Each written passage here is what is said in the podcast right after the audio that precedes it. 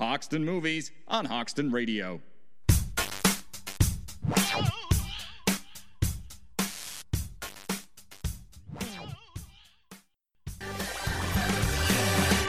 Welcome to Hoxton Movies on Hoxton Radio with Nikki Matt and Morton in the studio. That, of course, was the legendary, Yes, legendary. Um, she broke the internet this week. ubiquitous, uh, infamous Princess of Pop, Britney Spears. Uh, the reason Nikki chose Britney Spears tracks this week is because Britney has just been announced as the headliner for Brighton Pride, which is some major achievement for them, I have to say, although she won't know where she is. hey, London, hey, hey, y'all, hey. Anyway, so we're going to be playing Britney Spears songs that are featured in movies. We're not going to play like the whole soundtrack to Crossroads or any of those abominations that Britney's been involved in. hey, hey, Crossroads has got some No, some good qualities. Zoe Saldana and, And. Taryn Manning and Brit- mm, Britney good. is Britney an asset? I don't know. Probably alienating a half our Are you not excited for her Business. headlining Brighton Pride? Oh my god, I can't. no. Um, okay, so Britney well, has got some bangers, as we will soon discover on the show.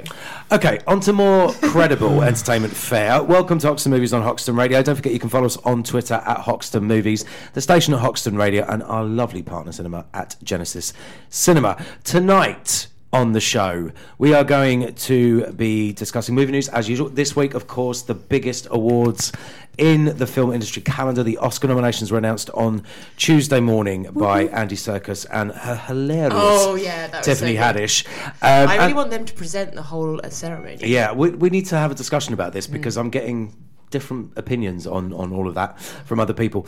Um, so we're going to be talking about the Oscar nominations. We're going to be talking some uh, other news, of course, which um, is a bit exciting, and uh, we're going to be also giving you a little rundown from Sundance because um, it's been the first week of the Independent Film Festival in Utah, and there's been some really impressive uh, films and some great buzz coming out of there. So we're going to discuss that a bit later.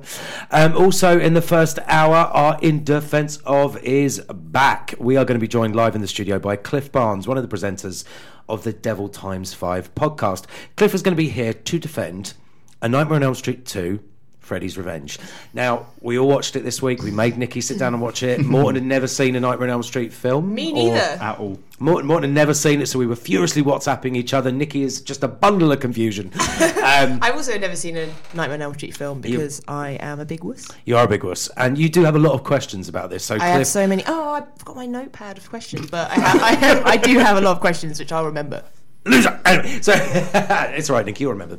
But no, Cliff is going to be here to vehemently deny and defy and challenge us all on our on our opinions, um, which are a mixed bag.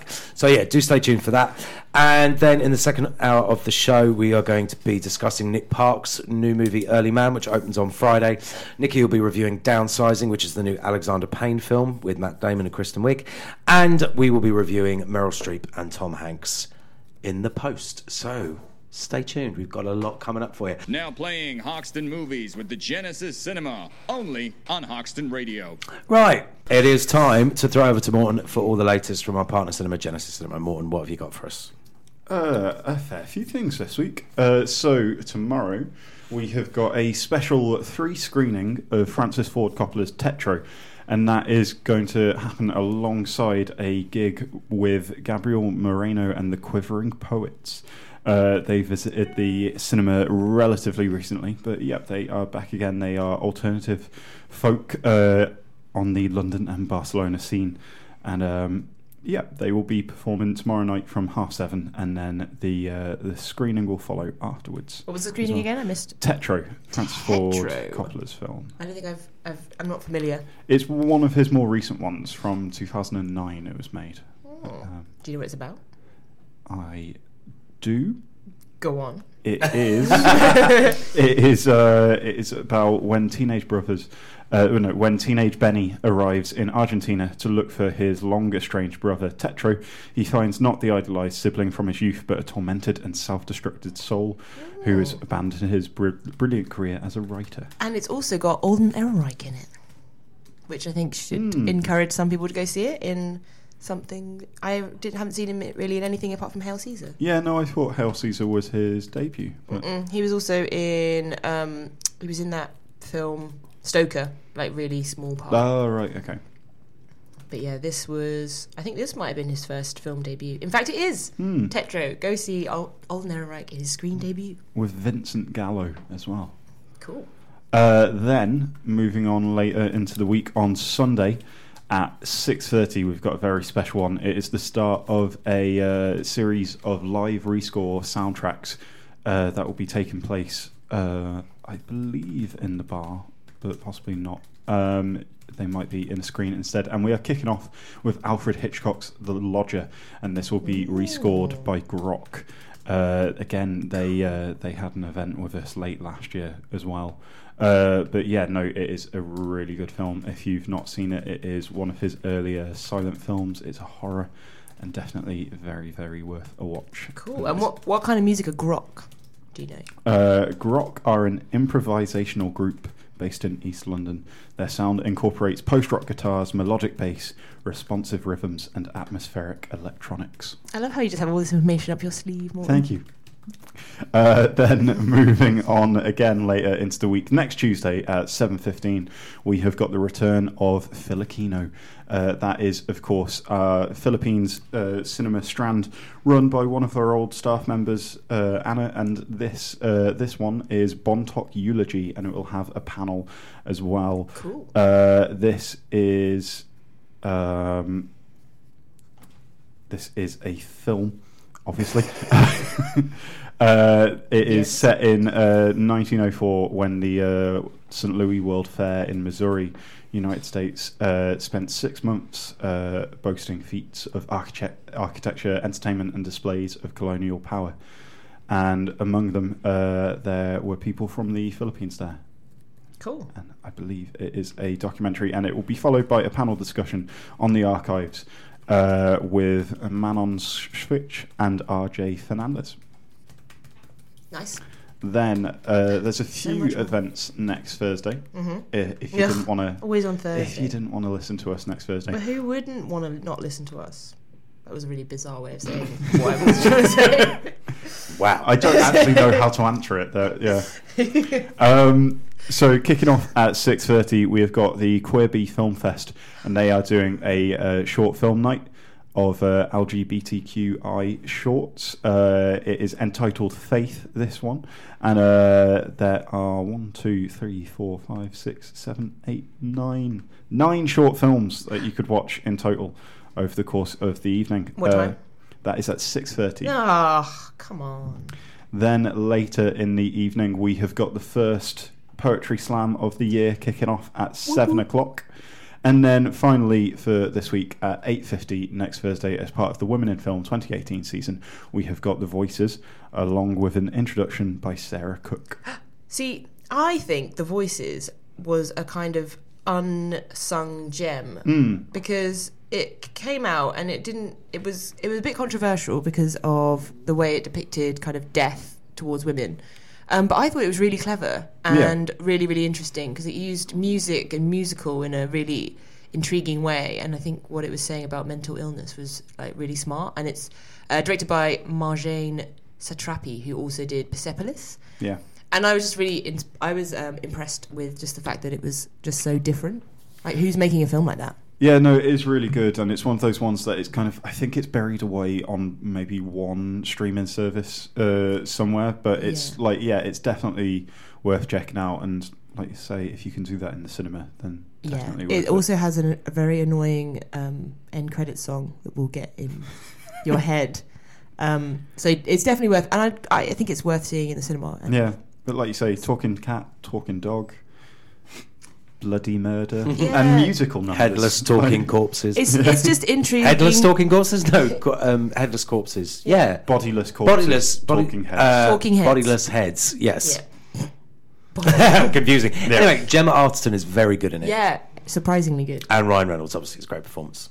It's very different for him as well. It's quite. Mm. I mean, I say that he's still sarky and self-deprecating. Just this time, a murderous. But it's a bit Weirdo. deeper. I think it's Mm. got a much it's deeper. it's pre Deadpool, so there's a bit less cockiness to it. Mm. It's a very interesting indie. I liked it a lot. Yeah. Cool.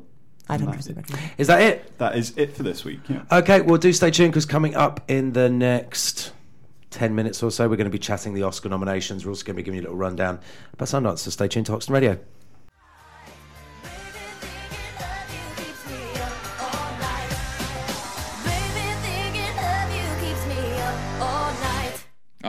All the latest movie news on Hoxton Movies. Oh, there you go. Britney Spears with You Drive Me Crazy um, from some film. From Drive Me Crazy. There you go, Nicky Nim.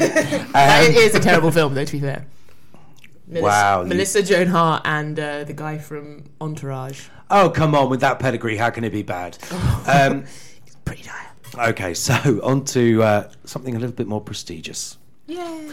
It was the Oscar nominations on Tuesday. The 90th annual awards uh, were announced on Tuesday morning. For, not the awards, the nominations were announced at the Samuel Goldwyn Theatre in Beverly Hills, California. Academy President John Bailey was joined by Girls Trip breakout star Tiffany Haddish and Andy Serkis to reveal the nominees in 24 categories.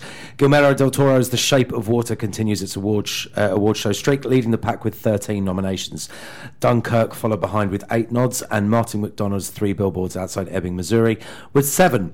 All three films earned Best Picture nominations. The rest of the category was rounded out by Call Me By Your Name, Darkest Hour, Get Out, Phantom Thread, Lady Bird, and The Post. The Academy Awards, hosted by Jimmy Kimmel for the second time, even after the snafu last year, which we can blame him. I thought it was brilliant last year. Uh, will air live on the 4th of March. All right, guys, so what did you make of the nominations? Well, firstly, The Post, best film, please. I mean, we're going to review it a little bit later on, but that is a joke to me. Um, apart from that, I think the Oscars have actually done fairly well this year, the Academy, with the nominations. I very much enjoyed uh, Tiffany Haddish and uh, Andy Serkis's announcement and kind of wish they were hosting. Um, but in general, I think they got it right. I think the director category is really strong, and it's brilliant to see Jordan Peele and, and Greta Gerwig finally getting some awards recognition uh, in that category. And also another really strong category. Um, from my perspective, was the um, original screenplay, which has a lot of uh, women represented, which obviously is great. And The Big Sick got a nod, which I was really pleased about because I think we all liked it on the show. Um, also, Get Out and uh, Lady Bird, as well as Shape of Water and Three Billboards. I think, apart from Shape of Water, which I'm not so keen on, but I'm in a minority. I feel like any any one of those films would win, and I would be really pleased about it. Morton, what are your thoughts? Uh, yeah, no, I think it's kind of refreshing for once that you're actually looking at these nominations and being like, oh, those are some of the people that we actually wanted in. Whether it's honest, I'm not. I'm not so sure, or whether it's kind of a reaction to so many people being like, why haven't like like you say, Greta Gerwig and Jordan Peele, why haven't they been nominated in the in the build up to it? Um, yeah, again, uh, I would say uh, th- the uh, screenplay uh, sections are very strong as well. Uh, still not seen a few of the Best Picture nominations, some because they've just not come out yet, and some because I missed. But like, I'm very intrigued to see if the Phantom Thread wins Yeah, anything, just because it feels like it's kind of almost purposefully been delayed to like kind of be out of your mind as such. Because like he, Paul Thomas Anderson is often snubbed, like I find in the past, like the Master in particular was one that got really, really snubbed, and I was furious about. So I'm kind of curious to see if it does actually get anything, particularly Daniel Day Lewis, as he's saying that it's his last role. Um, He does have three Oscars though, so I feel like maybe they won't I know, but like necessarily having will reward him. I think it just seems to be, even though you say Darkest Hour is not very good, Yeah. and I've heard also pretty low bar reviews from other people. It seems to be Gary Oldman's year. He's kind of won everything. Yeah, it would be quite odd for them to suddenly. I mean, That's could- what I mean in happen. terms of the honesty. Again, though, is it a Mm. case of it's Gary Oldman's year because he's not because he's not won one yet. won one yet? And It's just like it's the kind of thing that at some point you do just have to kind of say no, stop. Sorry if you've not won one for something that you should have done, and like somebody else, uh, somebody else had their year that year. Just kind of be honest and be like, that's not the best performance this year. Like I. I I, I'm happy to see Daniel Kaluuya in that uh, in Yeah, that category, definitely. And Timothée Chalamet. Uh, but yeah, no. One of the ones that I'm really happy for is Willem Dafoe in supporting actor. Yeah. But I am quite surprised looking at some of like the more technical categories that it's pretty much I think the only nomination It's the only that nomination for the Project Florida got. Project, yeah. Personally, I would have said cinematography and production design definitely. because And it- Sean Baker was very much in the running for Best Director. I mean, there was a lot of people that thought he would get it instead of Greta Gerwig, but Mm. I, I, I'm pleased in that respect that he didn't, as such, Mm. because I think there are problems with the film. But in terms of how it looks, it's amazing. Mm. Uh, so yeah, really, really kind of disappointed that it's not got some of those technical ones, and kind of half surprised as well, actually, that I can't remember her name, but the uh, the little girl in it, I thought they might Brooklyn do, Prince. Yeah, I Mm. thought they might go for a supporting actress nod with her. well, they actually put her in lead. oh, okay. I think, and that that would have hurt her chances Yeah, because it, was yeah. a very, it was an uncommonly strong year for, Mm. for lead actresses this year. Um, I would just to say what you were referring to about the Phantom Thread, or sorry, not the Phantom Thread. It makes it sound like a Star Wars sequel. Oh, so Um, no, the- uh, Phantom is Thread, not, yeah. yeah. Um, Focus Features, who are distributing it in the US, are very smart with Oscar campaigns, and I Mm. think they held it back long enough. So, because you know, ultimately, yes, it's important that Golden Globes and precursors are part of the overall Yeah. campaigning strategy because it gets the word out there. Also, if you get enough screenings in, you get enough Academy members along, you have a three-time Oscar winner starring in it. Paul Thomas Anderson is a revered writer director. It's also a very different film for him because it's about the fashion industry and not his normal uh, subject matter. So I think they they strategized it, and it was a gamble, and I think it's really paid off, as we've seen because Lesley Manville, the great Lesley Manville, has been nominated in Best Supporting Actress. And actually, it was really interesting. I don't know if you know, but a trivia, but she used to date Gary Oldman, and they have a son together. So she said the most exciting thing about the nomination is that her son Alfie has both parents nominated on the same day, which is fantastic. So, but no, I'm so pleased for her because she's been so great in so many things, and there was always talk of possibly getting a nomination for Mike Leigh projects and things like that, Yeah. and that never happened. Um, so this is great to see her in that category, and also. Best supporting actress, every actress in that category is over 40, which I think is fantastic. It means that there are good roles for women of colour and women of, you know, a certain age group, which is brilliant. Um, I think Allison Janney is probably the favourite for this. Um, But it's interesting, and I'm, uh, you know, I I thought Hong Chau might have got um, a nomination for downsizing. I mean, Nikki will tell us later what her performance was like.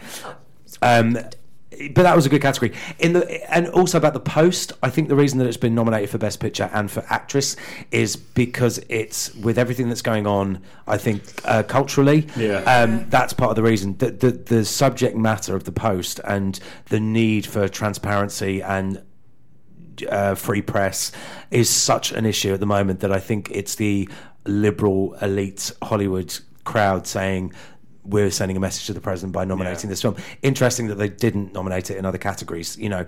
Um, but of course, Meryl Streep has broken records with her twenty-first Oscar nomination, um, and no, well, good for her. But I would have, I would have put Jessica Chastain from Molly's Game in us in there um, over Meryl Streep.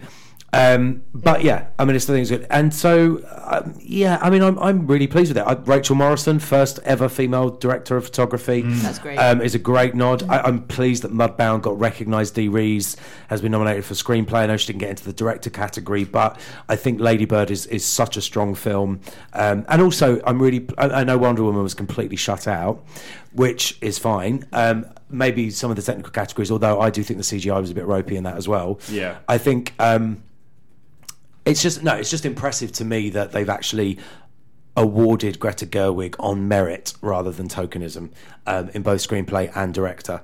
Uh, so yeah, I'm really pleased. Really pleased.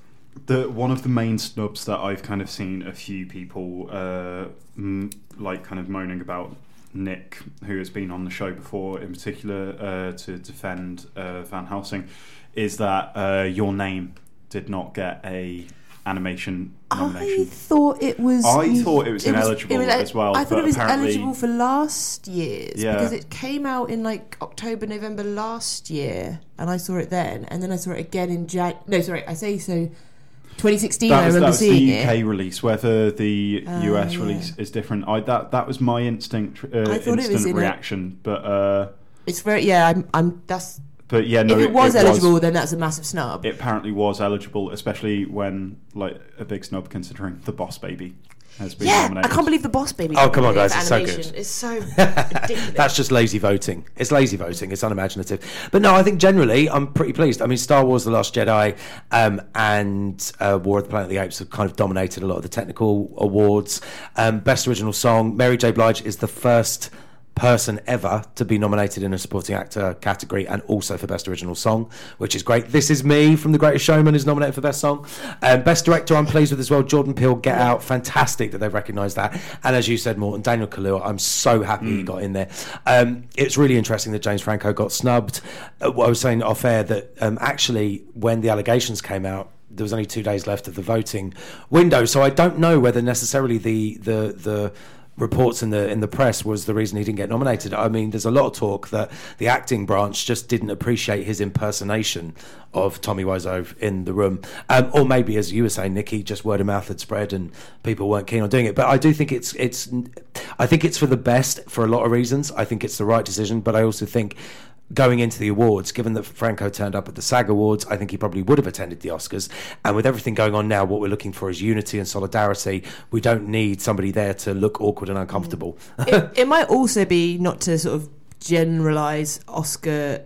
Uh, the Academy members, but it might be the a lot of Academy members may not have seen the room, and so therefore didn't really quite get his performance. Because I mean, I haven't seen the room, but I've seen bits of it, so I kind of got what he was doing there, and it it was an impressive performance, uh, personality aside. But I imagine maybe a lot of people either didn't see it or did see it and hadn't seen the room or really heard of it before, and perhaps that kind of influenced their decision, maybe. Um, but yeah, I think. Do we do we need more, more news? Yeah, well, um, okay, so um, that's the Oscars, and as we say, they're going to be on the 4th of March. Um, so, yeah, and I'd, I'd probably at like one o'clock in the morning here, as usual, and we'll probably be staying up and watching it. Hoxton Movies crew massive. All right, so uh, moving on to some other uh, news. Uh, this isn't movie news, this is streaming news. Uh, yesterday, it was announced that Meryl Streep is to star uh, in Big Little Lies season two.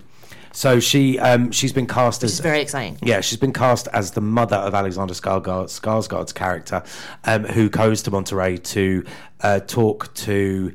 Um, Talk to Meryl to, to Nicole Kidman's uh, character about raising her grandchildren and what that's all about, and in aid of. So yeah, so it's um, I think it's an amazing bit of casting. I mean, such a prestigious person to add to the um, to the uh, to the cast of Big Little Lies. So I mean, it's exciting. Uh, what do you reckon? I'm really excited because I absolutely loved season one of Big Little Lies and having Meryl play opposite all those other like incredible women, especially Nicole Kidman. I imagine they're going to have a fair few scenes together. Uh, I think that's going to be pretty awesome to watch. Yeah, they haven't inked deals with Laura Dern and Zoe Kravitz and Shailene Woodley yet. It's only Reese Witherspoon, Meryl Streep, and Nicole Kidman that have been confirmed. All the cast are coming back. They've all said yes to it, but they haven't sorted out the deals yet. Um, but uh, is this the first thing that Meryl's done like on TV? Like No, she kind did, she worked for HBO and won an Emmy for Angels in of- America. Oh yeah, of course, yeah, yeah. Um, but this is the first major TV thing. But obviously, you know, like Reese has been just. I mean, I was saying this. Reese Witherspoon is becoming like the Oprah now, isn't she? Like, or the Jennifer Lopez. It's like, when do you sleep? She's doing everything. Um, but I, I don't know. I mean, it, it bodes well. Also, the fact that Andrea Arnold is directing every episode of the second season, I think it's going to be pretty good. I think they've got a lot to live up to, but it could be great. Um, and another bit of news, which I wanted to highlight, which I think is really fantastic, and it, it does feed into this Time's Up movement and uh, the solidarity that actresses are showing in Hollywood. Um, Octavia Spencer, who obviously just got Oscar nominated on Tuesday for The Shape of Water, was in Sundance taking part uh, taking part in a, um, uh, uh, uh, women in the industry panel, and she said she wanted to tell a story. So it was announced about a week ago that Jessica Chastain and Octavia Spencer, who have been good friends since The Help, uh, have teamed up together to um, pitch a comedy to the studios, and it started a bidding war between Universal and Warner's and 20th Century Fox, and Universal won the pitch. And basically, it's the two of them are starring as leads in their in their film, and um, and um, Jessica Chastain and her had a conversation about salaries and all of this. And uh, Jessica Chastain said to her, "Look, we're going to get paid the same as the men." And Octavia Spencer said, "Well, that's a great conversation to have, but." Black actresses need to be paid the same as the white actresses. You know, this is also a discussion. So Jessica Chastain listened to what she had to say and said to her, Octavia, I promise you, you're going to get, you're going to get the, hmm. the same amount as me. We're doing it together as a united front. Anyway, last week. They have both secured deals, and they are both getting five times what they asked, equal pay. So Jessica Chastain has absolutely done what she said she was going to do, and without glorifying a you know a white privileged actress, the point being is is that it is just about listening. Yeah, but the, Yeah. That, but it's not because she's using her privilege to ha- like to to pull ev- to pull someone else up as well. Like I The think- irony of it is, though, that Octavia Spencer has more Oscar nominations than Jessica Chastain, and yet Jessica Chastain is the one having to work out these deals because she's deemed more marketable Yeah, uh, or a bigger a bigger seller point. I have to say, I, I do quite admire Jessica Chastain because I feel like she. Other actresses have maybe spoken up in the past and been like then completely. That's been like um, career suicide basically. But she continues to speak up and continues to be in air quotes a difficult person, and like demand more and keep speaking about it and not be silenced, which I think is great. And it's great that Octavia Spencer is also sort of joining the the fight to fight for equal pay as well. Mm. I mean, it just goes to show, doesn't it? Communication, actual communication, and then a lack of fear. Because I think, like you say, Jessica Chastain, when she did that speech at the Ella Awards, she's the only one I've heard so far call out the people in that room for saying, you know, we're quick to jump on the bandwagon when it's, you know, march for equality and everything else she said, but we then encourage our fellow actors and actresses to stay closeted and things like that. You know, there was the points she was making were so valid. Um, and she was making everyone uncomfortable because she was saying, "Look, you know, we need to look at ourselves and we need to take action," which she's done. And it's also, I think, uh, a stereotype of Hollywood that women don't work together and they're always trying to create rivalries. So it's nice to see like friendships and everything.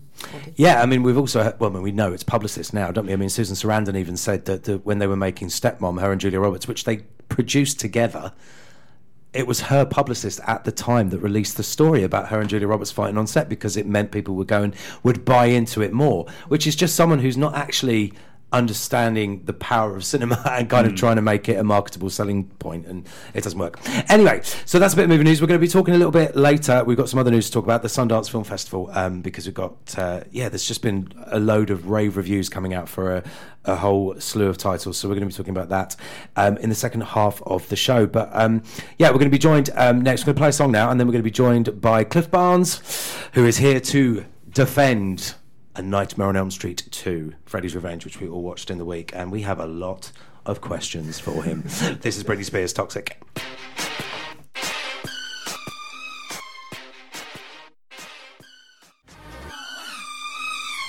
In defense of, with Hoxton Movies. Oh, there you go, Britney Spears. Spears? Britney, oh I know you don't like her. Britney Yes, I do. Spears. Britney Spears with Toxic. Toxic, which is a tune, let's It's be from honest. Knocked Up and also Pitch Perfect 3. Yeah, okay, Nikki. Britney Spears uber fan next to me. Um, all right, so as uh, the ident just said, it's in defence of. It is back, our very special feature. Um, this week, we are joined in the studio by Cliff Barnes, uh, one of the presenters of the Devil Times Five podcast, and he is here to defend Nightmare on Elm Street 2: Freddy's Revenge. Cliff, how you doing? Cliff, if you wanted to give us a plug of what the Devil Times 5 podcast is as well. Devil well. Times Five is a horror podcast we've been running since last January, and uh, each month we cover a different theme, a different subgenre in horror. Um, there's five of us doing it, hence the title. And uh, we've got just coming up this weekend. We're recording one on everything Amityville. So I've watched 13 Amityville films. Wow. varying quality. Did you say 13? There are 18, I think. Is some, there? Some of them I just can't get hold of. Are they like direct to video, some of them? Oh yeah. Yeah, yeah, yeah. Oh, I didn't realise there was that many because I know there was the remake with Ryan Reynolds and all of that, but I didn't realise. Oh, there we go. Very interesting. Anyway, Cliff, yes, you're here to defend um, Freddy's Revenge. Freddy's Revenge, Nightmare on Elm Street 2. So for our In Defense of, we ask our guests to choose a film that is either lower than 6 on IMDb or lower than 60% on Rotten Tomatoes. And I think this is both. It's 5.4 on IMDb, and I think it's like around 40 on Rotten 40 on Tomatoes. Rotten Tomatoes. So you've got a lot to can I say? defend. So take it away, Cliff. All right. Well, um, well, Freddy's Revenge uh, is set five years after razor-clawed killer Freddy Krueger killed a group of teenagers by invading their dreams. Now he's back with a new approach. This time, he wants to invade a young man's body, Mrs. Play the clip. Dad?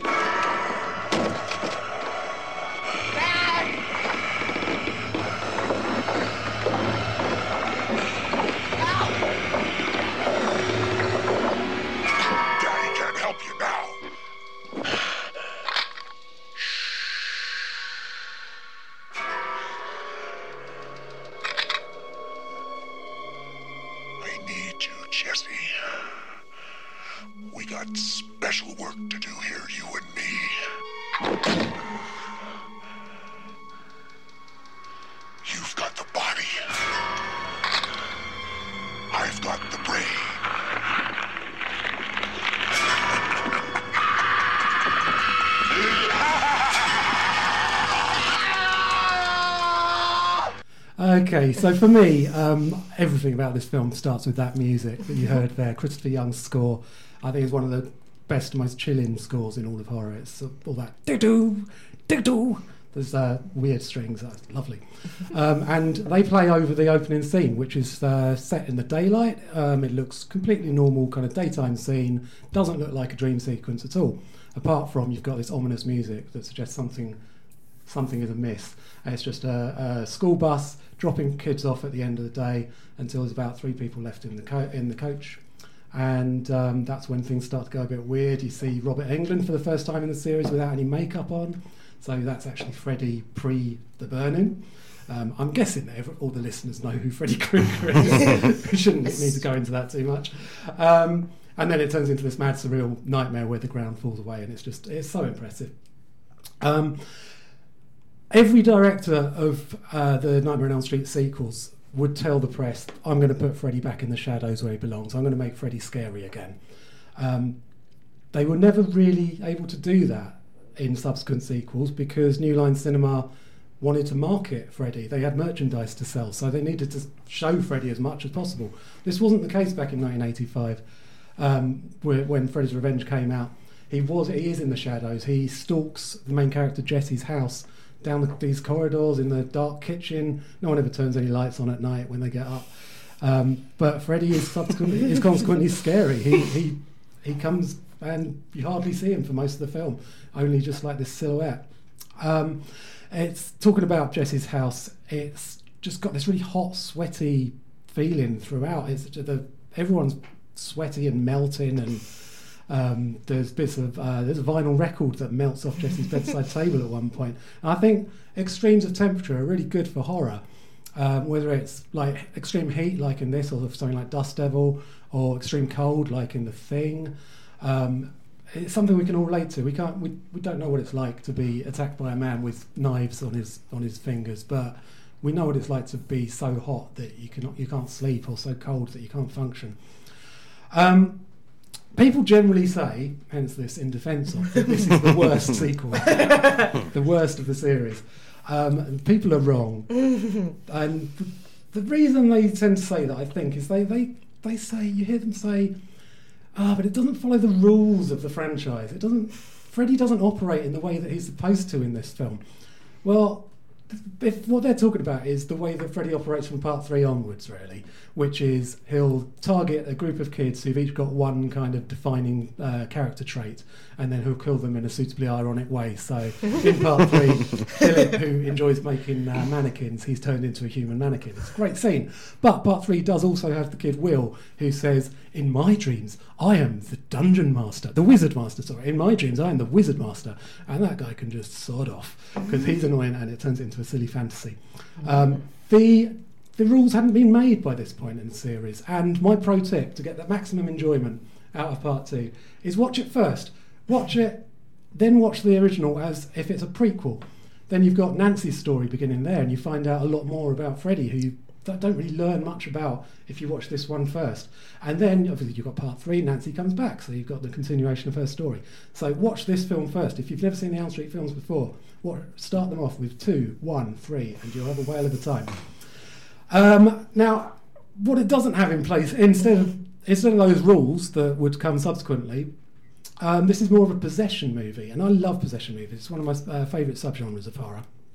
Um, one of the things I really enjoy about possession movies is there's always a scene where there'll be some furniture flying around the room, uh, being flung around by some unseen force.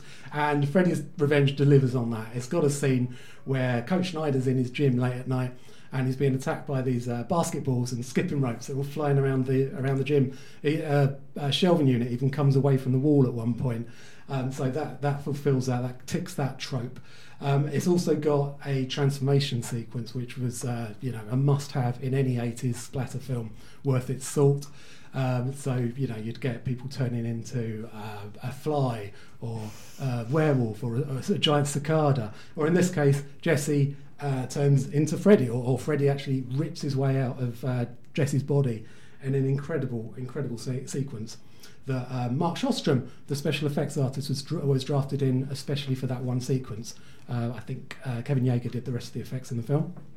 Um, Talking of Jesse, uh, there is a sort of smuggled in subtext throughout the film. That, um, It's so subtle. It's No, really, Well, the really. is, I don't think anyone really noticed it in the 80s. And uh, certainly when you watch documentaries about it, it was only possibly the writer, possibly uh, Mark Patton, who plays Jesse, really noticed it. And it is, uh, is Jesse struggling with his sexuality. Um, and I love the way the little uh, bits of production design that uh, sort of flag this up. Like he's got a sign on his bedroom door that says "No chick."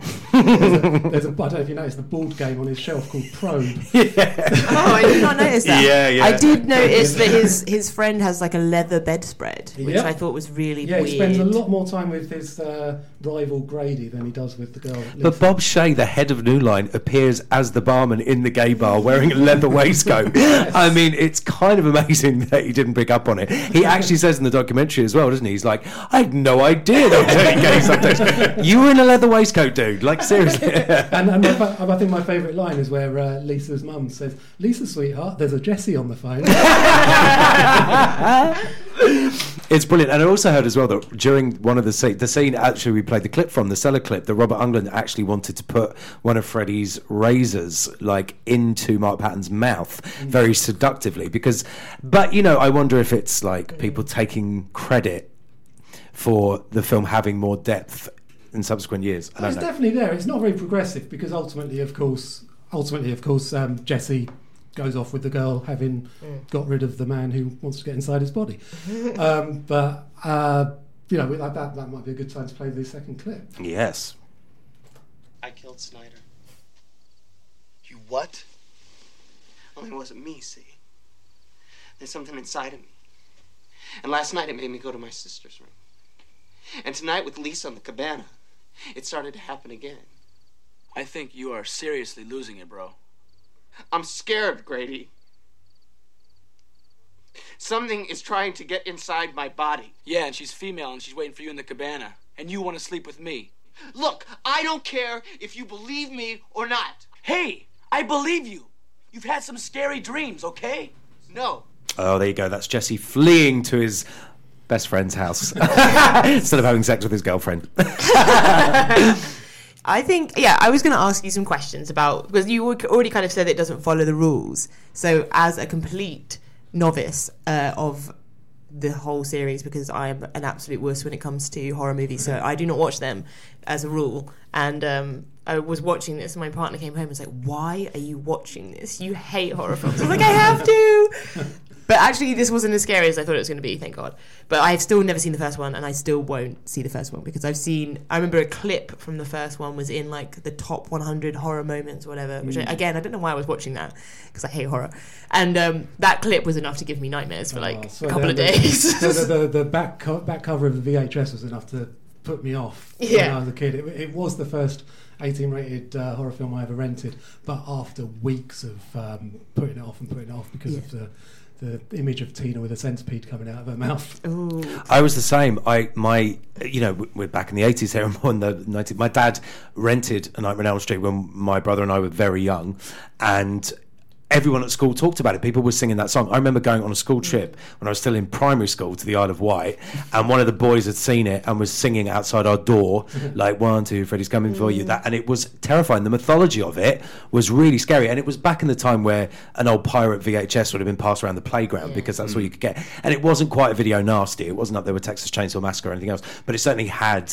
Um, that mythology and that weight of horror and fear. And the first time I saw it, it really did genuinely like freak me out. And I think that's I, I guess I understand the criticism of the second film for that reason. In that the first one there was so much weight to the story of this child murderer you know, coming back and have, you know, haunting kids' dreams, and that that fear of that was so, you know, Yeah, because that's this is what I didn't get about this film because it was it wasn't like you, you could get away from him by not going to sleep. He was in the real world mm. and he was basically acting like a poltergeist. And there were some very questionable scenes, like the scene with the bird was very weird. Oh, the, the canary explodes. Yeah. Yeah, it was bizarre, and I I just I wondered because he felt like he was more like a kind of ghostly presence Yeah. than he was a kind of haunting your dreams thing. Yes, And it's just you're right. so they're just breaking all the rules, throwing the rule book to the It's wind. well, I guess um, Freddy was defeated through uh, Nancy turning her back on him and uh, not being scared in the first film. So he has to come back some via some other method. He's not going to make that same mistake the second time round. So he tries to use Jesse as a conduit to enter the real Mm, okay. world, and I suppose. Who knows what all the heating up the house and exploding the birds is all about? But, But it's- I, I but mean, I took it it as, great. but I took it was that the house represents is on the top is like on, on a hellmouth if you like that Freddy's residing in and that's the reason. And obviously as his powers get stronger um, because people are becoming more and more afraid that's what he feeds on. So I kind of got all that. And actually I must admit it doesn't really bother me that they broke that rule in the film because I think they needed a sequence. And I think it works and I think it's imaginative um, what bothers me more is the ending like I just I would I will concede the last ten minutes are a bit generic. Mm. They um, after they comes after the pool party scene, which is ten minutes from the end, it just it just it's not as good. Um, it's it's a bit just oh they go to the factory, walk around a bit. I mean, there's lots of special effects in those last ten minutes, Mm. and the Freddy's death looks good, but yeah, there's it's a bit weird. It's kind of it's it look him he melts he melts basically, and the reason he melts is because Jesse magics some fire up. It doesn't also it doesn't make any sense why Freddy would melt, but Jesse inside. yeah, Yeah, that was- remains completely intact I thought he melted because she she like love sh- kind of showed love towards Freddy slash Jesse because she shows love towards Jesse and she can kind of see past the That- Freddy I, I exterior. think that weakens Freddy and makes Jesse able to kind of break through. use the hmm. psychic, the telekinetic powers that he never had until now. But that's where Right, it the ending. The ending is rubbish. Yeah. I'll give you that. That's where it does undo its whole homoerotic subtext as well because you've got this kind of heteronormative love that breaks the Yeah. breaks through. oh yeah, like I said it's not. not Or maybe it's just the gay best friend, you know, like and that thing, and she's just like managing to put him out. It's, I mean, I, I do genuinely believe that the writer took credit. did, yeah, he's- no, no, no. I mean, took credit for it. I mean, I think he put it in, maybe you know, subconsciously, but to say that he had that sort of plan the whole time, I'm not convinced of because.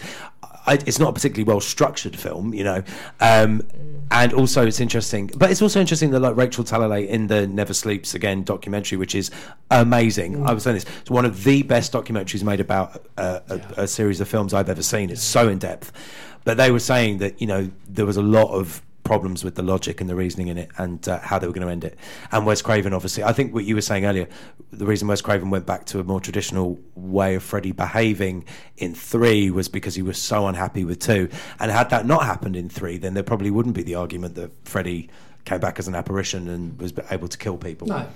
But this So- did well at the box office. I was looking it up on IMDb. This grossed more money than the original, and it actually saved New Line Cinema because they were like close to going bankrupt, basically. Yeah, I mean, So Nightmare on Elm Street well. made them. I think the first one really made them. But again, I mean, I remember even at the time in the eighties when this came out, everybody was just so excited for it and wanted to see it because it was so. The idea of Freddy is so terrifying. When you think about it, just even the general idea of it is Yeah. so horrible that The you just, idea of the dream thing, that's why I think I never watched it because m- me with horror films, whenever I watch them, going, the thing that scares me the most is when I go to bed and I can't get out of my head and I like reimagine it and Mm. I constantly think that the person's going to get me. Mm. And that is like, they're all in your dreams. So you ain't going to get away. Also, doesn't doesn't Freddy look cool with the knives actually coming out of his fingers? Yeah. Yeah, Yeah. that bit was good. That- Yeah. I have to say, the body horror stuff I did really think was really impressive. Like the, the scene where he comes out of, of Jesse was really good. Mm. That was really, really well done. And I think that works really strongly as a you know as the metaphor for him coming out and all that. Yeah. I mean that works really strongly. And also Mark Patton is a is a great performance. I think for, as a horror film, I like the idea that it's swapped around as well. You know, normally that is the female part. Yeah, yeah. Um, he didn't, cause, but he hasn't really been in much else. I looked, I was looking him up, and he's he was in some like he's in an Amity film that came out a couple of years ago. apparently, Uh, yeah, like a remake Silent- or something. Not, no, But he's the not- I haven't seen. I think he had a tough time after the he, film uh, came out, didn't he? he's, And op- he's an openly gay actor, so he probably. wasn't at the time though, which is I think is interesting because in, in the documentary, some of the actors say he was openly gay, but he says himself that he wasn't, um, and wasn't, and because it wasn't his makeup artist who had said to him not to do certain scenes the way that they maybe wanted him to because it would be too obvious. Um, so there was all that going on. But I just, I mean, I think it's the most interesting of all of the films. Um, I think the, the context around it is interesting. But I- I haven't seen the other films, so I can't say. I don't know. I wa- I watched the first one for the first time on Tuesday, thinking like, so when uh, when I found out we were doing Freddy's Revenge, I didn't know it was number two. Like with that title, I presumed it would be like fifteen or sixteen. Yeah, or that's what. I, I thought it was going to be. So I kind of had a Google and I saw it's number two, and I was like, okay, I'll watch the first one as I've not seen that before. And I was kind of like, a little bit bored during the first one because, and like Matt went To be mad fair, at me Morton because hates that- Morton hates a lot of stuff, so that, No, that but- objectively people love. What I just mean is that I was a little bit bored because I've seen it spoofed so many times in The Simpsons and like it just in so many different. pop It does culture dilute the things impact. That I was kind of like, oh, okay, I'm not that fussed. But when I watched this, uh, uh, Freddy's Revenge yesterday, I actually really enjoyed it because it did do something different. It was like it did kind of stick in my mind the whole time, like you say with the whole rules thing. That like it I was just like, but they're, they're awake, so that kind of like didn't sit brilliantly well with me. But it was unfamiliar as such the rest of the film, so I, I kind of enjoyed it more, I would Mm. say, than the first one. Yeah, I mean, uh, if, if you object to the rules being broken, the fact that Freddy isn't haunting people in their dreams, then don't watch this film. and leave me to enjoy my lovely possession movie that I love because it's a possession movie. Okay, so it's not a, not a proper Elm Street film. All right, I. I love it. For me as well, it was more. It wasn't so much the the dreams. It was the kind of motivation behind it as well. It was just like, okay, I got in the first one that he was like coming back after like the kids of the people who killed him, and that that was what kind of felt a bit odd to me as well when I was first starting to watch Mm. this film yesterday. Was just like, well, uh, that, that's a completely different family. Yeah. But again, it was like it was it was the difference that kind of brought something. But that's new one of the it. reasons I say watch this before watching the first one Mm. because you don't have all this expectation that he's targeting a particular bunch of people. Yeah. He's, yeah. Um, yeah, I didn't have any of that. Yeah, interesting actually. Freddy versus Jason. Freddy Mm. uses a similar technique to try and get back, except this time he's using Jason. Um, Yeah. No, absolutely. That is that is so true. That's exactly what he does in Freddy vs. Jason, which I also really liked. Which I also haven't seen, obviously. For obvious I mean, to be honest, by the time it got to Freddy and Jason, it's not scary anymore. I was gonna I mean, you know, it's it's cartoonish and enjoyable. Yeah. Um, watching Kelly Rowland from Destiny's Child getting pinned to a tree with a big machete is quite fun. But it's um, yeah, it's it's daft and it becomes daft. But it's also interesting that all the Nightmare on Elm Street films, like New Line, did do an interesting thing where they got like sort of relatively new up and coming directors to sort of take it on. So like Renny Harlin directed the fourth one. It was his first major Hollywood movie, and he was living in like a motel in downtown LA. Didn't have a job, had no money. Basically went into New Line, pitched the story, and begged them for the job, and he got the job. And then obviously went on to do you know Long Kiss Goodnight and Cutthroat Island and all those big Hollywood movies. So uh, they do they took risks with them. I thought. Rachel Talalay, who Yeah. went on to, well, she now directs Doctor Who. Yeah, and she yeah she directed the final the well before New Nightmare wasn't it? Freddy's Uh, yeah, that's Freddy's Dead, yeah. Freddy's dead. Yeah, there we go. Freddy's dead. The final. Yeah. Well, it's called the Final Nightmare, but then they obviously brought out other ones. Freddy versus Jason, and then the, uh, oh, and then New Nightmare, and then, was that the other way around? Yeah. Oh, yeah, other way around. And then uh, the terrible, terrible remake. Yeah, it's, I always find it funny because I think they do that with with uh, Friday the Thirteenth as well. Isn't there one that's called the Final Chapter? And then there's like One. there's like There's three after that. 12. Well, interesting, Cliff. Do you think Freddy could ever make a comeback? Um, Properly, in a good way. And would you write Well, it? I think Robert, I think Robert Englund is so you know tied up with that character. I I just don't think. I mean, Haley, is it Haley Joel Osment? Yeah. no, Is that his uh, name? Jackie Earle Haley. Jackie Earle Haley. that came from the Sixth Sense. Yeah. has gone really- I'm really rubbish at remembering actors, actors' names. Um, I, I mean, he was all right in the remake, but it was a, it was a really bad film. They shouldn't. Rooney Mara though as well. I forgot she was the uh, the lead actress in it. I mean, but yeah, totally ridiculous. I mean, it was almost like shot for shot, wasn't it? But with much bigger budget. Yeah, I mean, they should have just done a sequel rather than a remake. Um, Hmm.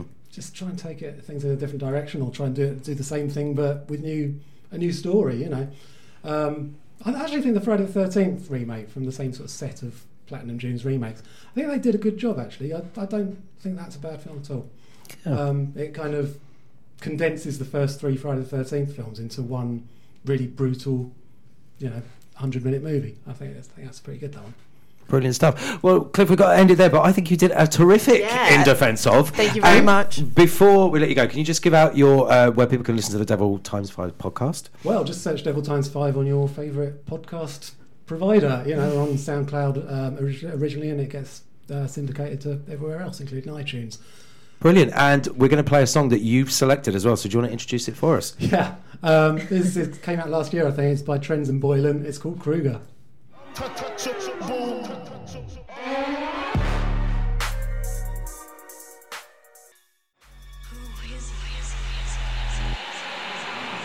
His name is Freddy Krueger. Welcome back to Hoxton Movies on Hoxton Radio. Uh, we're very pleased to have Cliff from the Devil Times 5 podcast. You can check out their podcast on Apple Podcasts and other such podcast apps. It's called Devil's Time Devil Times 5, but it's times like an X. So make sure you search for that. Um, he did a very good defense of Freddy's Revenge, the second in the Nightmare on Elm Street series. Um, so yeah, listen back as well if you missed it. So next, we're going to be talking about Early Man, which is the new release from Nick Park, the director of Wallace and Gromit and Chicken Run. Uh, it's from the studios that brought you kind of all those Wallace and Gromit, Shaun the Sheep movies. Um, it stars Tom Hiddleston, Maisie Williams, Eddie Redmayne, Miriam Margolyes, Timothy Spall, Rob Brydon. So an all-star cast.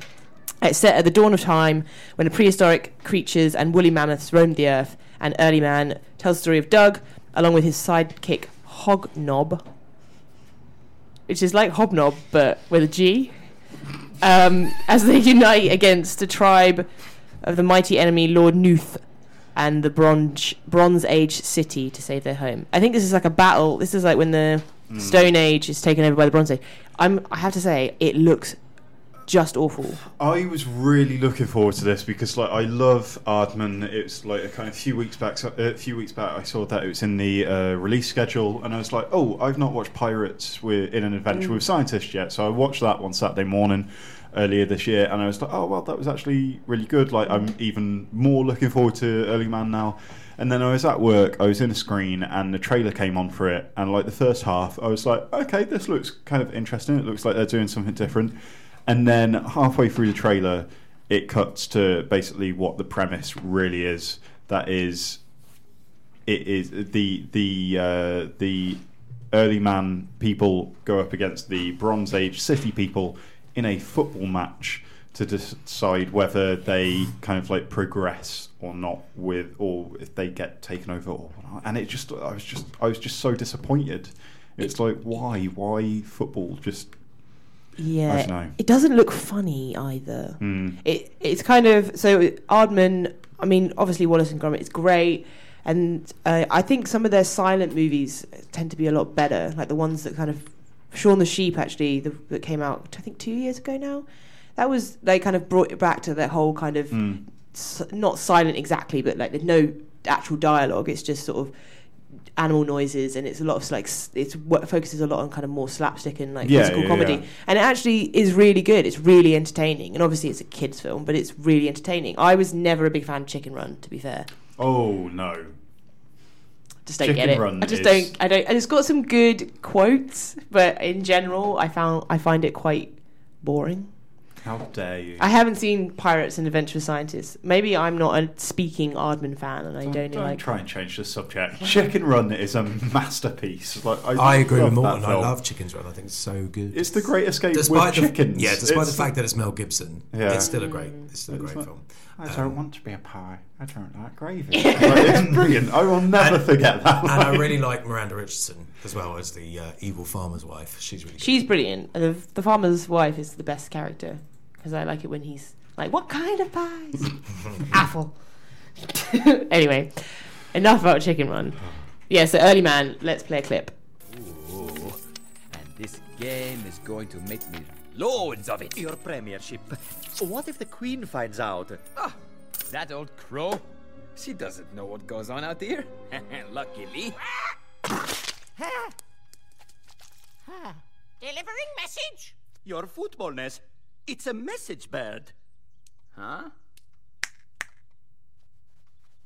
Uh, well, go on, make it.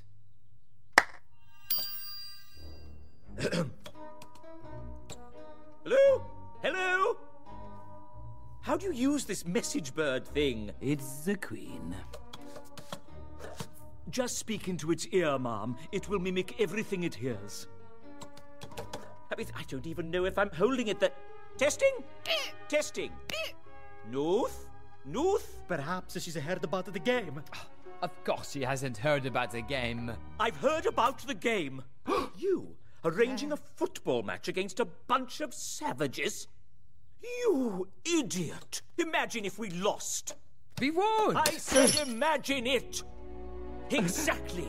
The mighty Bronze Age brought to its knees by a bunch of cavemen? Well, I'm warning you, Nuth. You'd better not lose. Hmm? End of message. So, that was a clip from Early Man.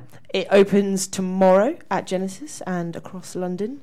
It's the latest from Aardman, and I'd say it's a fairly unexcited mood in the studio for its release. But we can't prejudge these things, and when, once we've seen it, we'll come back and give a proper review. It's a bold move to release a kids' film a week after Coco without any previews. Like that's that's pretty bold. So they must be confident, but yeah. Yes. Next, uh, we're going to be talking about downsizing, and a little bit later on, we're going to be talking about the post as well as Grace and Frankie. So, Downsizing is the other week's new release, uh, directed by Alexander Payne, starring Matt Damon, Kristen Wiig, Christoph Waltz, and Hong Chau. So, I saw this film at the London Film Festival, and I have to say, I was significantly underwhelmed. I saw the trailer and I thought this was an interesting prospect. Um, it's based. The story is kind of set not too far into the future, but like a little way into the future, and scientists have discovered how to shrink humans down to five inches tall as a kind of solution to overpopulation. So I thought, oh, this is going to be an interesting commentary on overpopulation, which is obviously a really big issue and something that isn't really addressed very much in film or in general. Like it's something I feel like everyone's forgotten that's actually happening. Um, so it's quite interesting. So you can kind of shrink yourself down, and th- which means obviously everything you need to buy is going to be a lot smaller. You're obviously going to consume a lot less. And it also means for Paul and his wife Audrey, played by Matt Damon and Kristen Wiig, that they can kind of minimize their money worries because the money that they have in our world translates to a hell of a lot more money in the downsized world because obviously everything is smaller. So you have a kind of small you know one up two down whatever house in the suburbs in um, in the U- in like in the US you move to one of these little hubbed uh, eco- like co- um, communities that are like under this big bubble and you get a mansion essentially. You get a huge plot of land you get a massive mansion and it's all kind of sold to them as this like incredible life like it's going to be a lot easier you probably won't have to work and like you know party time and Christoph Waltz is in it. So it's in the trailer, so this isn't a spoiler, but if you don't want to know anything about the film, just tune out. But basically, they decide to do this together, and Kristen Wiig chickens out. So Paul, uh, so Matt Damon's character ends up by himself without his wife in this downsized world. So he's tiny.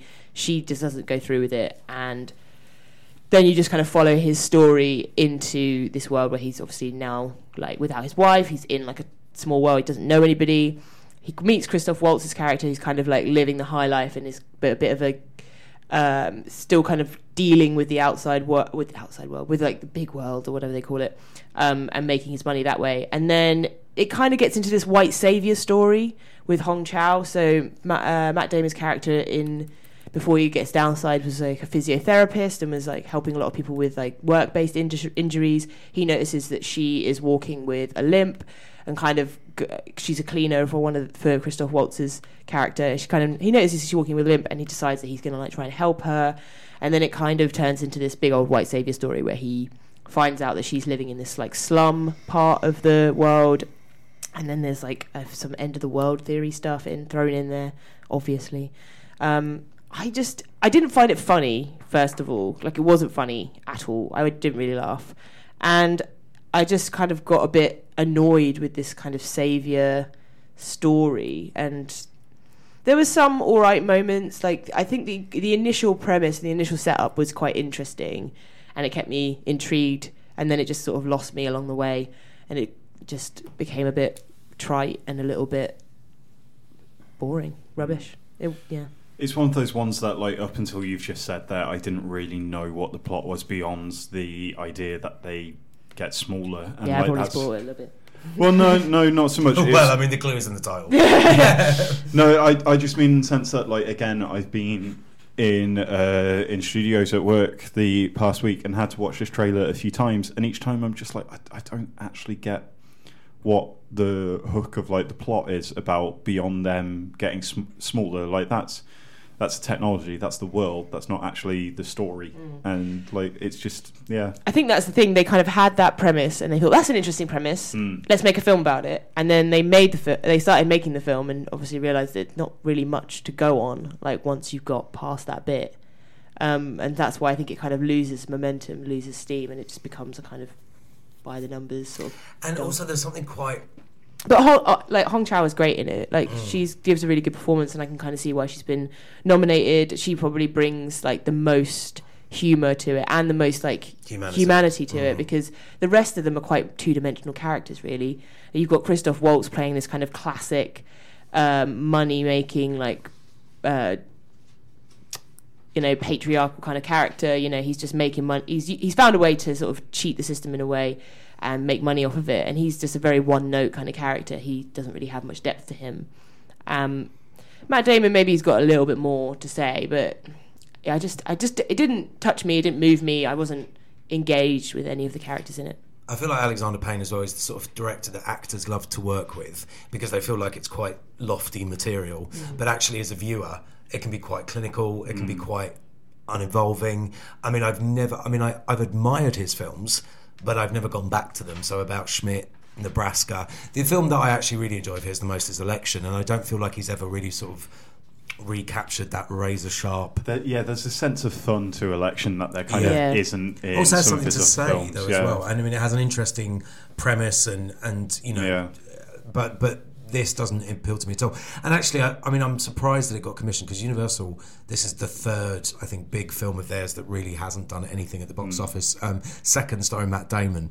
Um, it just the the subject matter is with everything going on in the world right now. I don't think it's going to drive people into the multiplex because No. they want escapism, not social commentary at the moment. I think on the big screen anyway. Yep. Uh, so we've got a clip from Downsizing, and you can see it at Genesis from tomorrow. Please state your full legal names. Audrey Lustig Safranek. Paul Norris Safranek. And do you understand that of your own free will, you will undergo the permanent and irreversible medical procedure commonly known as downsizing? And that following the procedure, your bodies will be approximately 0.0364% of their current mass and volume? Yeah. I'm, I'm sorry, Paul, I need a yes or no? Yes. Yes. And do you understand that there exists an approximately 1 in 225,000 chance that the procedure could result in injury, permanent disability, or death?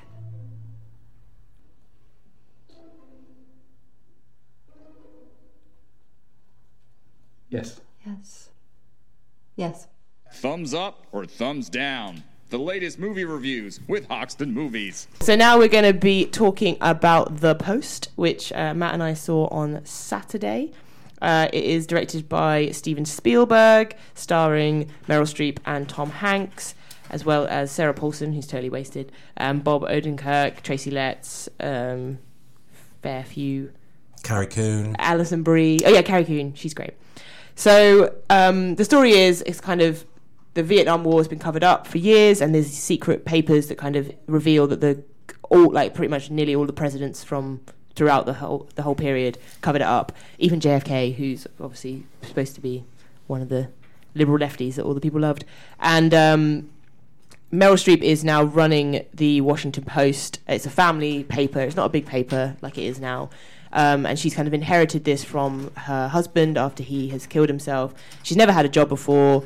She's, you know, not really, she's kind of shunned by the board um, because she's the only woman. And she's kind of dealing with this uh, it, a difficult time because she's friends with a lot of people who are being accused of hiding th- things and not telling the people that like basically they knew they weren't going to win the war but they kept sending american soldiers and she's kind of torn between doing something that is right by publishing the papers in the washington post and exposing this lie and protecting some of the people that she knows and also not going up against the government who've put an indictment indictment is that the right one Yeah. indictment. So they, the New York Times first sort of run with some of the story because they get a hold of a few of the papers, um, and they get uh, indicted by the they get they uh, banned from publishing anymore. And so Tom Hanks is kind of um, the main editor, and they working on the same paper, and he really wants them obviously to go ahead and publish, and they've kind of got to go against uh, Nixon on this, and but it's kind of standing up for freedom of press. And the whole kind of subtext of the film is obviously we are in, currently in a situation where we have someone who is the leader of the free world calling every sort of legitimate newspaper fake news and kind of trying to quash the freedom of the press. And right now, more than ever, we need kind of moral journalism, we need good journalism, and we need journalism to be calling out when to be kind of holding the politicians to Well, to account, holding them to account, and not account, yeah. and not being their puppets, but being someone who goes against them. And so that from that point of view, it's kind of got an interesting thing. But it's so melodramatic, especially the end. The like some of the music that they use. I think John Williams did the score, and some of the music was just so obvious and pr- just it became just really trite. I thought by the end. I, I would agree. I think it has all the makings of a very prestigious award season type movie, but um, and it's very well made, and it's interesting, and it's it moves at a decent enough pace. Like I wasn't bored watching it, but the problem that I had with it, which I do with a, quite a lot of Spielberg films, is the sentimentality. Mm. It just it becomes a bit basic, and then you know, for a film, it, I mean, whether it was made as a feminist statement, I don't know, but I, f- I feel like the, the Yeah. best thing about it is Meryl Streep because the character is flawed. They never show her as somebody who suddenly took charge and made all these decisions. I mean, decisions that she makes are quite on, off the cuff, you know, I mean, because she feels pressured or unsure, not because she's absolutely certain it's the right thing to do. And I thought that was an interesting dynamic, the way they showed that. But then Spielberg can't resist slathering the film with overt sentimentality, which kind of dilutes the impact of it. Uh, Tom uh, Tom Hanks is Tom Cruise. Tom Hanks is great as Ben Bradlee. I mean, he's just he captures the essence of this, you know, left wing, liberal, open minded, very smart, um, very bullish editor who's determined to uh, expose the truth at whatever cost, uh, surrounded by some really fantastic actors. But you know, for a film that that champions a woman fighting against the patriarchy and making these decisions, which is the Katharine Graham character played by Meryl Streep. There's no other female characters in the film. Like nobody else gets a shot.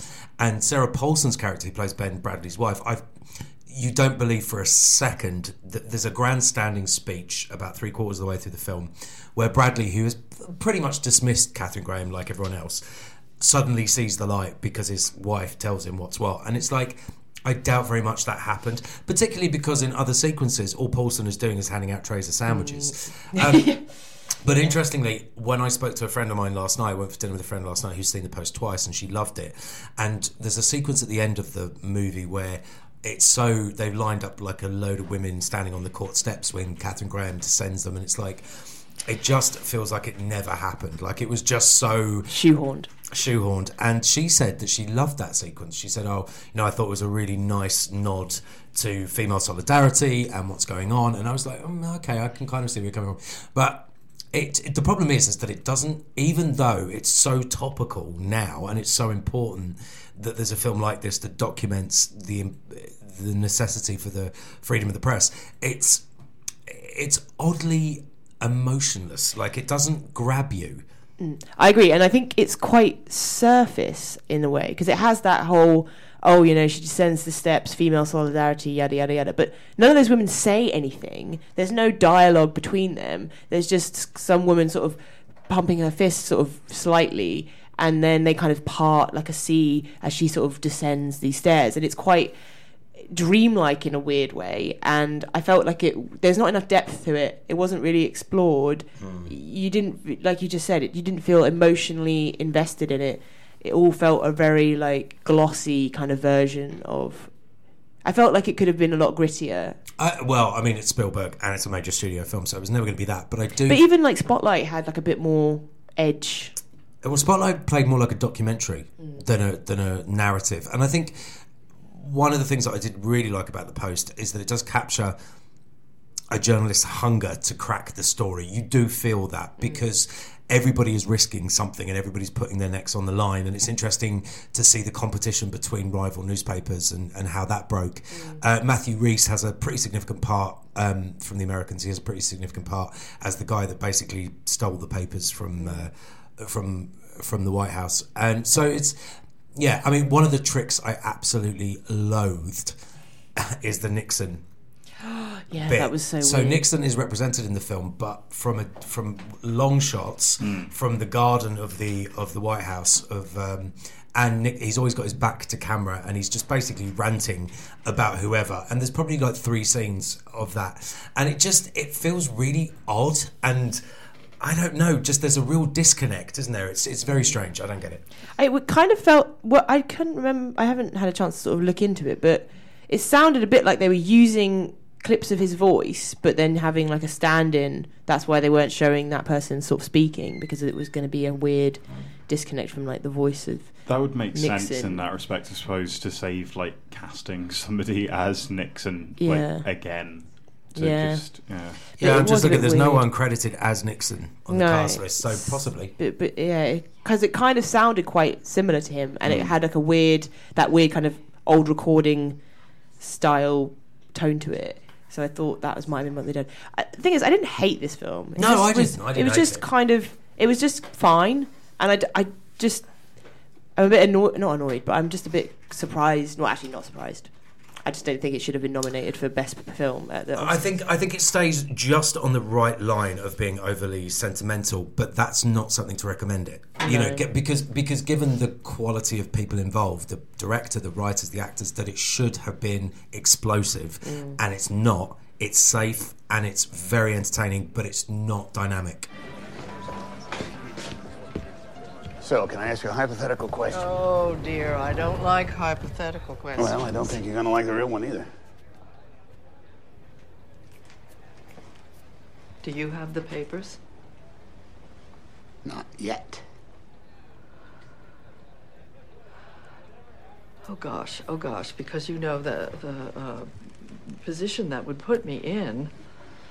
You know, we have language in the prospectus. That Yeah, I know, I know that Which- the bankers can change their mind. That's, and I know what is at stake.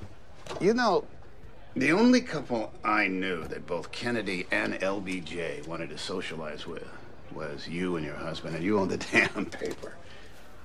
But that's the way things worked. Politicians and the press, they trusted each other so they could go to the same dinner party and drink cocktails and tell jokes while there was a war raging in Vietnam. I don't know what we're talking about. I, I'm not protecting Linda. No, you got his former Secretary of Defense, Robert McNamara, the man who commissioned this study. He's I'm one of about a dozen protecting party him. guests I'm not out on protecting your any of them. I'm protecting the paper. Thumbs up or thumbs down? The latest movie reviews with Hoxton Movies. Welcome back to Hoxton Movies on Hoxton Radio. We've got 20 minutes left. Uh, we're going to do a quick review of the new season of Grace and Frankie, and then we're also going to be talking a little bit about Sundance because we had to miss that out of movie news earlier, so we're going to round up on that. So, Grace and Frankie season four on Netflix last Friday. I was excited, but unfortunately, it hasn't. I've only watched the first four episodes, so I'm hoping maybe it gets better. There are still some funny moments. I know you really hate it. I don't hate it. I I, just love. Look, I you know I loved Yeah. the other series. I love the other series. And season three as well. Jane Fonda and Lily Tomlin are just unbelievable legends, and I loved what they were doing with this show in the sense that you know you've got women of a certain age unashamedly talking about sex and relationships and life and friendship and all those things, all those things, and they did. The last season was so good. Mm. But the problem is, is I don't think anybody really thought it was going to last four seasons, and they've run out of ideas. The second episode, which nearly like almost had me turn off the whole thing, was this you know hunt for the baby's sex. From, That was so weird. It was just so weird. It wasn't funny at all. Um, it felt like it was being improvised as they went along. Um, the same joke was repeated multiple times and wasn't funny for the first time. So you're just like wearing things. And then they've introduced Lisa Kudrow. So Lisa, so obviously at the end of season three, Frankie has gone to live with her partner, played by Ernie Hudson, in Santa Fe, and Grace has asked her nail technician, played by Lisa Kudrow, to move in or take the spare room. And of course, Frankie's feeling like threatened by their friendship and all this. But it turns out that um, Lisa Kudrow's character is harbouring a secret which Frankie uncovers. And this leads to Grace and Frankie becoming, like, taking it upon themselves to help her. And honestly, episode three, because two is awful. and then three becomes this ridiculous, so implausible. Like, there's just absolutely no reason whatsoever for these characters to behave the way they do. It just doesn't make any sense. But then four picks up again, and you've kind of got that. You've got the Frankie charm. She makes like a lot of the comments that she comes out with. I think are just so like she's quite funny, and they they make some really good jokes and clever, smart whips with what she says. So I feel like. Sees like episode four brings it back. There are smatterings of really good one-liners in it, but one of the things that I have noticed they've done, what worked so effectively in in the first three seasons was that there would be the odd. Um, you know, use of, of, of really like sort of explicit language or whatever. Um, at the right time, it was perfectly timed. In this, they're just firing off the f bombs left, right, and centre, and it just isn't timed correctly, and it doesn't fit what they're trying to say. And I just, I, I felt just disappointed with it. And I trust me, I am a huge Grace and No, Frankie I- fan. I love them. I and I love the show, but this is just not good writing. No, it's I- not the performers; it's the writing. I agree with you. I think it, it, they definitely have run out of ideas. It does feel like that. I'm I'm just hoping maybe it picks up. Also, it really bothers me as well. Like I know it's, I sound like Mumsnet or Mary Whitehouse, but the um, They keep swearing, and I No, don't like know it. sorry, but like Frankie, uh, Grace's daughter, not um, uh, not Brianna, the other one whose name I can't remember, played by Brooklyn Decker, I think. She, in the episode two, she's like got this weird sort of relationship with their Mallory. Mallory has got a weird relationship with uh, Frankie's Coyote. son, Coyote, and she's seen in this episode like just necking martinis, like literally drinking a whole bottle of martini, and then driving him back and not being drunk in the slightest or anything. And I was a bit like, this is really sloppy continuity. Mm. Like I know I get it, but she's a mum of three. Yes, she's going through a divorce, but there's no way she'd drive halfway across LA, like having. Dra- I mean, and the whole setup of this scene is her getting s- hammered like Yeah, her mother, drinking like straight martinis, and then she's driving around LA like an hour later. I'm like, it, it- I know that's not a thing, but it, those sort of things really bug me because it's it's so out of character for the character that it actually makes me think the writers don't give a damn. Mm. They're just like putting other scenes in it, and that to me feels really sloppy, and I don't like that. So that was a, that that was a tiny little thing that, but it was bugging me. but no, it is is it kind of is uh, indica- indicative of other problems when you've kind of got very small things that are noticeable like that. Because usually, if you were enjoying something, you might not notice that there's like a slight continuity. And you let things go, and you kind of let it go. Yeah. But that to have something like that stand out as such a glaring error, which it kind of did, and it was kind of bizarre that she was just like there knocking them back, and you're like, what? Where did this come from? I mean, I get it. Like you said, she's going through something, but I mean, Yeah. also, do you even remember who her husband is or what that was about? That whole subplot. I mean, th- there's really no point to her character. but they've, as far as I remember, they've broken up. Yeah, they have, and that's why she's really bitter and drunk. Yeah. And, you know, he's got a new car, and she thinks it's, it's because he's got a new woman. Nobody cares. Like, No. you know, I mean, the only people you really care about. I mean, It's even, Grace and Frank. I this is the thing that um. So I used to watch it a lot with my housemate, my old housemate Tom, and we always used to say I just don't care about the the kids' stories. Like I don't care about the side stories. I don't really care about Brianna's company. I don't care about like Coyote and and his love, like harboring a secret crush for Mallory No. or for like years and years and years. Like you don't care. No, you just want the you ladies just want to to see Grace and barbs at each Frankie. You just want them to like be having fun, doing their friendship thing, having a great time, going up in a hot air balloon. Also, I'm disappointed that they moved so far forward, um, talking about a woman of a certain age enjoying her own sexuality and, and not you know and not being ashamed to talk about it. And that's been completely sanitized in the first four episodes. There's no reference to, i mean there's reference to their business but there's no reference to the kind of glassing and breaking attitude they had in the last last episode. So i don't know. Yeah it's it's, it's a massive disappointment for me So, did you sign up for that dating site I signed you up for? Yes, and oddly enough, I didn't find the love of my life on hippieroundup.com. Hey, hon. Who's that? Cherie. She's been doing my nails for 20 years. Can I give you a hug? It's a good thing I'm not allergic to rhinestones. Oh, that is a good thing. Ah! What the hell is going on here? Things have been rough with Saul. We need some time together. Is Saul making you terrible at theater? I'm someone who needs people. Have you two ever considered an open marriage? Hmm, it's good, right? Robert, were you even listening to my colonoscopy story? Excuse me. Looks like you're handing out dildos. These are vibrators. We are empowering young women. Do you two know how lucky you are to have each other? Yeah, I think we do. Mom, is your knee still bothering you? I'm fine. Do you really think you're going to be able to hide your crap knee from everyone? Do you know where the dog condominiums are? I hate my fucking life. You have water damage on your kitchen ceiling. We need to talk. I can't compete with younger women. What are you so afraid of? Once you see the real me, you are going to run for the hills. Oh, the baby's coming! The baby's coming! The baby's coming! Here, baby, baby, baby, baby, baby, baby, baby. Jesus, Mom, that can't be how it works. Have there been unexplained bruises? I can explain all my bruises. Tae Bo, fight with a hammock, slept on an Oreo. I don't need to sit here and take this. Seems like you do. So that was Grace and Frankie season four trailer, which is now streaming on Netflix. Having to say, it's been a bit of a disappointment for the super fan and the not so super fan in the room. That's you, the super yeah i got it. I got my part. Uh, so we're going to round up the show with a little bit of chat about the Sundance Film Festival, which is finishing its first week this week, and Matt's got all the latest. Yeah, so I've been keeping my eye on all the reviews coming forth from Utah.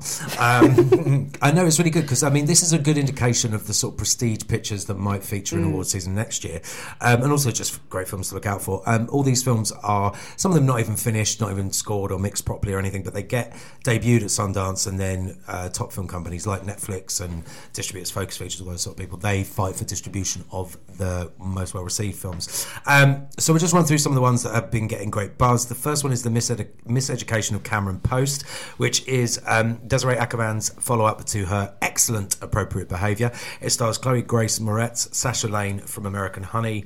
John Gallagher Jr. and Jennifer Ehle. Um, and it tells the story of a young sort of high school cheerleader type, like popular girl, who gets sent to a conversion therapy camp. Mm. So I think similar to, um, what was it? But I'm a cheerleader. Yeah. Yeah, um, which was vastly underrated. Um, but I think this sort of extends that on and adds more sort of characters in it and fills it out. And actually, I think one of the things that it's been credited for is that it shows the pain of the individuals trying to perpetuate this nonsensical therapy and all of that. But I mean, it's apparently it's it's very thoughtful. It's very funny. Um, and also, I mean, you know, I, I think appropriate behaviour sort of divided opinion a little bit, Mm. but I thought it was great. I thought it was very sharp, observational. Um, Yeah, was brilliant. And I like the fact that she's kind of willing to sort of put herself out there. I mean, you know, even watching interviews with her talking about this from a Sundance, she's uh, very candid, and I think that sort of seeps into her filmmaking. Definitely. It's based on a, a novel, we should say, by Emily M. Danforth that was pu- uh, published in 2012. Um, so it'll be interesting to see the differences. Yeah, and apparently, um, Akhavan also is that am I saying that right? Yeah, Desiree Akhavan. Yeah, I think she um, co-wrote or adapted the script with Yeah, her girlfriend as well. did, she's yeah. saying so that's good. Um, another film that's doing really well, got great notices. It's The Tale. Um, it's written and directed by Jennifer Fox, and it stars Laura Dern, Ellen Burstyn. Common, Frances Conroy, uh, Jake, John Heard. It's got a good good cast, and it um, it deals with a uh, a grown woman played by Laura Dern whose mother finds her diary from when she was a teenage girl, and it tells the story of how she was in a suggestive relationship with a couple who were a lot older, a male and a female couple, when they were like I think a riding instructor, and it it talks and tackles about whether it was abuse Mm. um, and also like the different kind of perspectives on it from the individuals.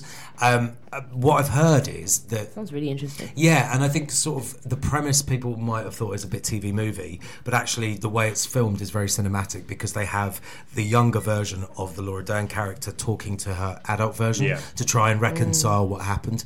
Um, so that so yeah, again, it's getting great notices, and apparently it's anchored by an amazing performance from Laura Dern, who, let's be honest, is absolutely on fire. At the. I love Laura Dern. Everything she's in, even like Last Jedi, I was yas queening all over the place when she was there. Yeah. So good. Even with that ridiculous hair.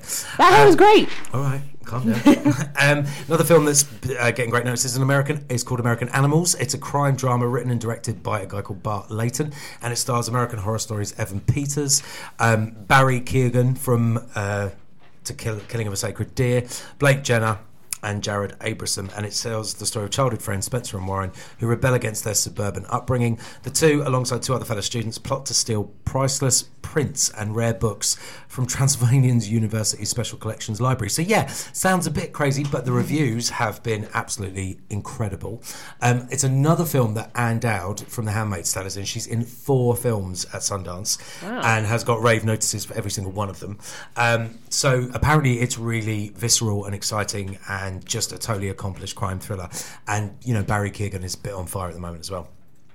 So there's that one. Um, the next one is Private Life. It stars Paul Giamatti and um, Kathryn Hahn, and it's directed by Tamara Davis, who hasn't done a film since the um, oh the Savages with uh, Laura Oh, Linney yeah. and Philip Seymour Hoffman, and it tells the story of a couple who are struggling to conceive and the strain that that puts on their relationship. Molly Shannon co-stars. Apparently, it's um, a bit like the Savages. It's almost kind of brutally real, um, and the comedy comes from very real life sort of situations. Um, apparently, the performances are amazing, as you would expect from Kathryn Hahn and Paul Giamatti. Mhm. Um, so that's been getting great notices.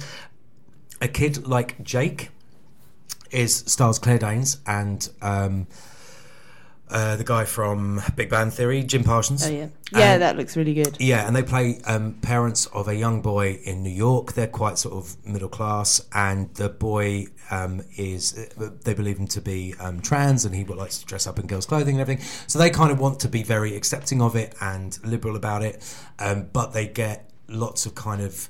Um, uh, different opinions from people in their lives. So, for example, Octavia Spencer plays a friend of Claire Danes' character, encourages us to, to, to you know, let Jake behave and, and be who he wants to be. Um, but then they're worried about him getting into certain schools and whether the kids will put up with it. Apparently, it's again, it's a very thoughtful drama. Um, it's from one of the directors from Transparent as well, Mm. who is actually trans. Um, so apparently, everything is dealt with in a very uh, humorous, uh, sorry, humorous and intelligent way.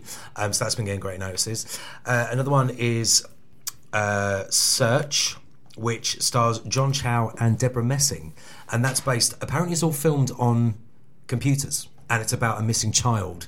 And apparently, the gimmick, it sounded like when the the critics were saying it sounded really gimmicky. Mm. And then when they started watching it, they were like, this is actually really imaginative and really clever. So when it's sh- shot on computers, what like you these kind of Yeah. cameras on the top of the laptop? Let me. So it's um, the film is shot from the point of view of smartphones and computer screens, is what it says. Oh, wow. And the search is about a father trying to find his missing sixteen-year-old daughter. It's got raves at Sundance. Um, That sounds incredible. But there's only really a tiny cast in it: John Cho and Debra Messing. Yeah, there's also uh, Steven Soderbergh's uh, new film Unsane is going to premiere, I think, this week. Uh, that was shot on smartphones as well. That has got Claire Foy in it from The Crown. Isn't there Mosaic as well? Oh right, okay. Yeah, with know. Sharon Stone. That's all the- via an app. Tell us Um, about one more film because we're going to wrap up. Okay, so um, the big film last night that has been getting loads of like attention was a midnight screening of a film called Hereditary, which nobody's really heard that much about, but it stars Toni Collette and Gabriel Byrne, and everybody is saying it's not only one of the scariest films ever. That Toni Collette's performance is absolutely incredible. One of the most iconic sort of characters in a psychological thriller horror film in the last twenty years. Uh, people are saying it's like Rosemary's Baby for the twenty first century, um, but the, the general consensus is that Tony Collette has got a, a role worthy of her talents um, for a long time. And, and but on top of that, it's supposed to be an absolutely fantastic film as well. So, so yeah, so there's Cool. some highlights from Sundance. Do you know what Hereditary is about? Yeah, so basically, she her mum um, is dying dies of dementia, Mhm. and it causes obviously grief and regret. But it turns out that the the mother's spirit sticks around, um, and it starts to unravel the family. Um, so they've got like young kids, and everybody starts to behave very oddly. So it's it apparently it's it's really well handled. And it's got some sort of twist, apparently. Yes. well. Ooh, exciting. Thanks, Matt, for that. Uh, we're going to finish off the show with I'm Not a Girl, Not Yet a Woman, another Britney classic from Crossroads. because we've been playing Britney at the movies on the show this week. Because she's great and she's going to be headlining Pride in Brighton, which is super exciting for And all. she won't know where she is. Thanks for listening to Hoxton Movies.